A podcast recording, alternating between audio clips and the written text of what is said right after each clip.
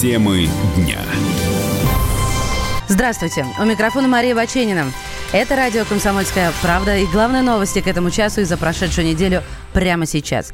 Пять населенных пунктов Приморья оказались отрезаны из-за паводка. Регион накрыл тайфун Кроса. Из-за него в семи районах объявлен режим чрезвычайной ситуации. И семьдесят человек вывезли в пункты временного размещения. За последние сутки число подтопленных домов утроилось, но ураган постепенно уходит из Приморья. С нами на связи корреспондент «Комсомольской правды» во Владивостоке Алексей Самуськов. Алексей, здравствуйте. Добрый день, коллеги. Как, да, как сейчас погода в Приморье? Дождь прекратился? Вы знаете, да, дождь прекратился еще вчера поздно вечером. Ну, то есть уже сегодня утром была просто пасмурная погода. Сейчас во Владивостоке выглянуло солнышко, но тем не менее в некоторых районах Приморья до сих пор идут дожди и поднимаются реки. А, сразу несколько рек вышли из берегов, но они, как я понимаю, не очень крупные. А, да, действительно, несколько рек вышло из берегов. Они не, не настолько крупные, тем не менее размыто множество дорог, из-за чего как раз-таки пять населенных пунктов оказались отрезаны от цивилизации. Еще четыре населенных пункта тоже, там ситуация достаточно неблагоприятная, но там сейчас уже работают спасатели и восстанавливают дорогу. Но, к сожалению, не получится восстановить дороги все прямо сейчас. Спасатели будут работать уже только после того, когда спадет вода, и можно будет приступать к работам. А что с домами в зоне паводка, и будут ли какие-то компенсации жителям? А пока что речи про компенсации нет, потому что действительно нужно оценить все последствия ущерба. Сейчас дома пока находятся а, в наводненном состоянии. Естественно, после того, как а, уйдет вода, будет создана специальная комиссия, люди посмотрят и уже будут давать экспертную оценку, нужно ли какие-то материальные компенсации пострадавшим а, выписывать, либо все обойдется своими силами. Но однозначно по опыту прошлых лет могу сказать, что да, какие-то компенсации все-таки будут. Спасибо. Алексей Самуськов был на связи из Владивостока. По прогнозам синоптиков, до двадцать пятого августа в Приморье сохранится пасмурная погода, но дожди будут умеренными. Подробности нам рассказал начальник отдела краткосрочных прогнозов и опасных явлений Гидрометцентра Александр Голубев.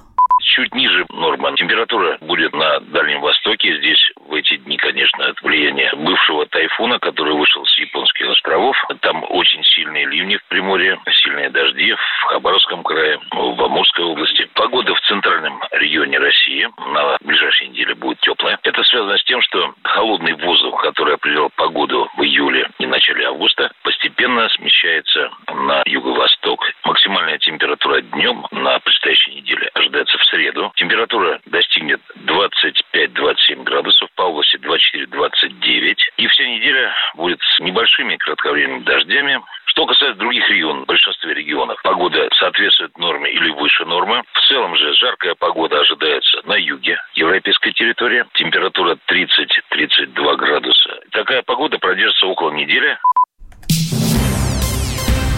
А в Сочи после ливня в четырех реках уровень воды достиг опасных отметок. Реки Западный Дагомыс, Херота, Псоу и Хоста пока не вышли из берегов, и подтопленных домовладений там нет. Что происходит в олимпийской столице, расскажет наш корреспондент Евгений Острый. Евгений, здравствуйте. Добрый день. Если угроза в Краснодарском крае, подтопление или прогнозы синоптиков все-таки благоприятны? Но вот по самым свежим данным эм че эс уровень воды в реках пришел в норму. То есть Сочи приходит в себя, подтоплений жилого сектора нет. Но водооткачивающая техника продолжает еще работать. И кроме того, штормовое предупреждение тоже будет действовать до понедельника, девятнадцатого августа. А про технику. Что делает эм че эс? Какое количество единиц техники? Достаточно ли? И что предпринимают власти? Надо сказать, что заранее предупреждение было от эм че эс, то есть все службы экстренные успели подготовиться. Они сообщают о том, что в двадцати четырёх муниципальных образованиях региона функционирует сейчас режим повышенной готовности. В общем, проведен комплекс превентивных мер. То есть подготовлены русла рек, в случае чего, если... Ну, горные реки, это очень опасно, они быстро заполняются водой, и, в общем, неконтролируемые а, приводит к неконтролируемым подтоплениям. Угу.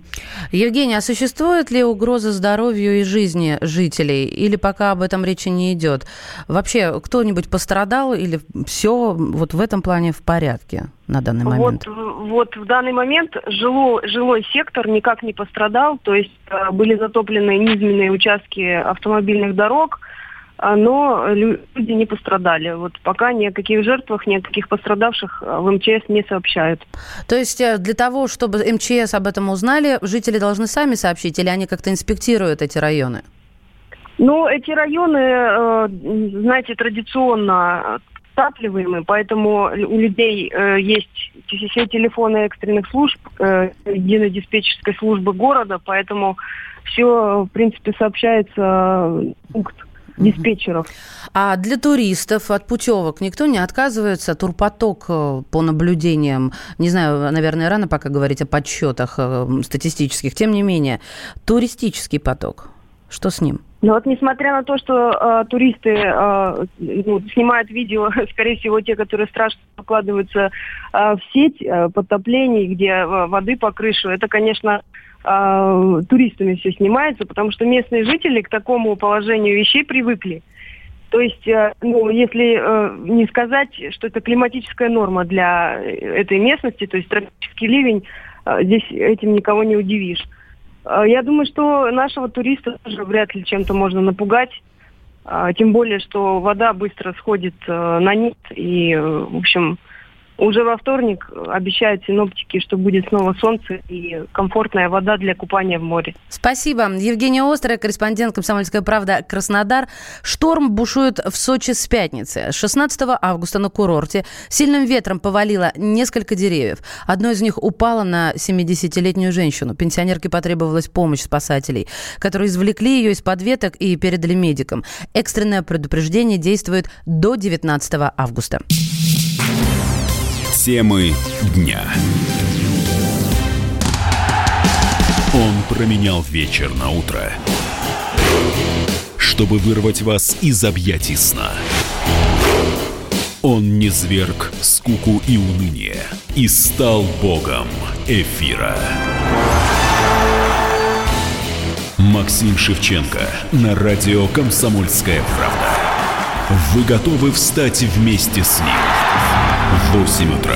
Каждый понедельник. Твое утро никогда не будет прежним. Программа Максима Шевченко. Доживем до понедельника. восемь часов по Москве.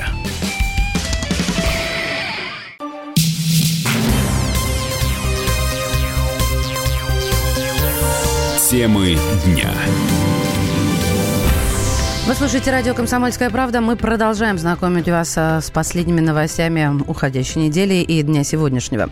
Экс-президент Украины Петр Порошенко рассказал, чего, по его мнению, боится Россия. Соответствующий пост он опубликовал на своей странице Facebook. Напомню, в декабре прошлого года Порошенко уже называл три вещи, которых, как он думает, боится Россия. Но в этом году список сократился. Цитирую. «Ничто так не пугает Россию, как наше единство и решительность, полная интеграция Украины Украины в европейскую и евроатлантическую системы. Крупнейшая угроза для агрессии Российской Федерации». Конец цитаты.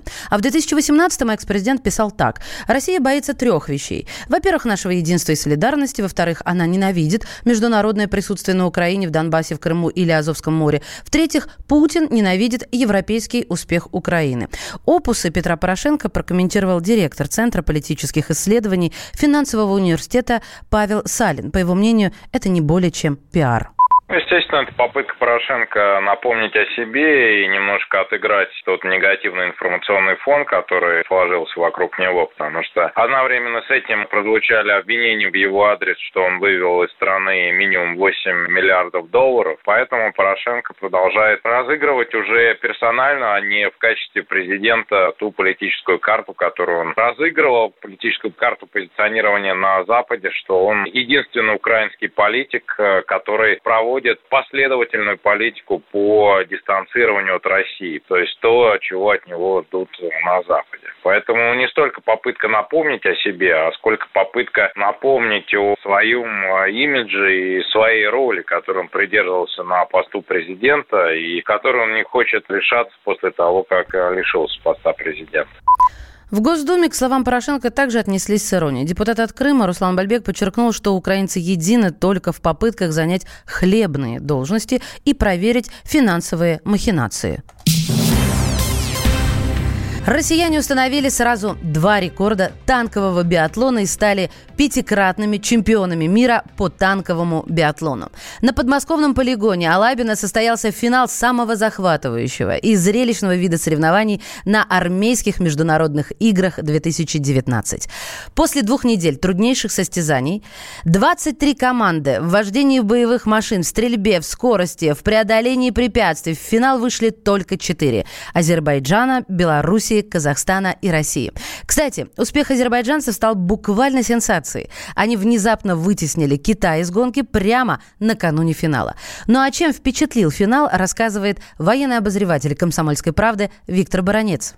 Это уже был пятый танковый биатлон, начиная с две тысячи пятнадцатого года. И все эти годы российские танкисты становились чемпионами мира по танковому биатлону. На этот раз многие пророчили, что за призовое, за первое место или хотя бы за первые места, кроме России, будет бороться сборная Китая. Но этого китайцам не удалось. Они допустили серьезные промашки на огневом рубеже. Они, в конце концов, свалились в кювет. И сенсационно в финал четырех команд вышла сборная Азербайджана. А четверка финалистов выстроилась так. Россия, Белоруссия, Казахстан, Азербайджан. Ни одна из команд не прошла без штрафных кругов. Это когда одна из целей не поражается, и нужно танку пробежать еще пятьсот дополнительных метров. Россия лишь на одном рубеже допустила один только промах и стала первой. Затем интрига соревнований напряглась, поскольку Беларусь фактически наступала россиянам на пятки. Ну, в конце концов, за счет скорости, кстати, мировой рекорд скорости, скорости был в финале установлен. Наш танк был разогнан до скорости восемьдесят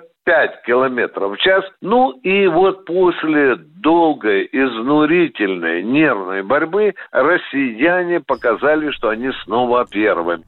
Когда российский экипаж финишировал с золотым результатом, все руководство Министерства обороны России, включая Сергея Шойгу, стоя приветствовали аплодисментами победителей.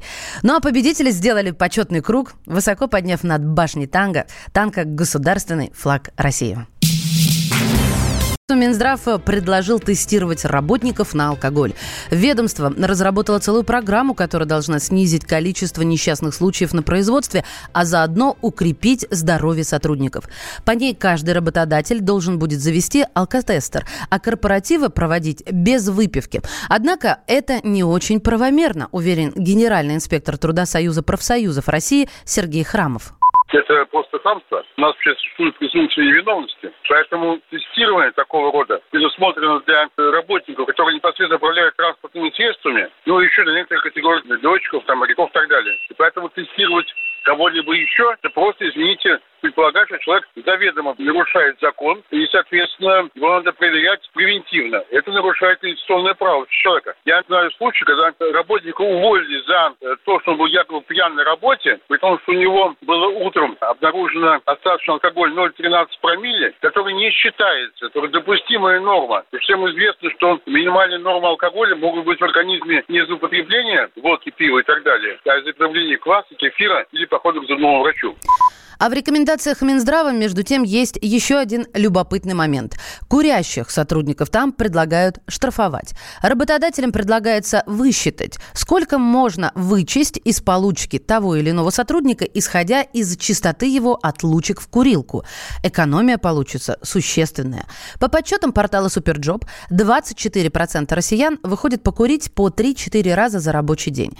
Большинству из них хватает пяти минут, но три процента курильщиков рассказали, что проводят за сигареты по десять минут. Чтобы не обижать работников с вредной привычкой, Минздрав придумал для них полезную альтернативу. В программе «Укрепление здоровья работающих» есть пункт, который предлагает работодателю расставить в офисе или в цехе тарелки с фруктами и организовывать зоны для физической активности. И некоторые начальники идею даже поддержали. Например, ресторатор Сергей Миронов. Ну, заменить сигареты на яблоки – это замечательная идея, это, конечно, улучшит здоровье, но принуждать и штрафовать точно нет. У людей должны быть права, и есть люди, у которых прямая зависимость от курения, они просто физически не могут бросить курить. Как мы можем их обязывать, да еще и наказывать за это? Делать какие-то комнаты здоровья, делать какие-то перекусы здоровые, какие-то фрукты. Да, конечно, это поддерживаю, но все-таки без перегибов.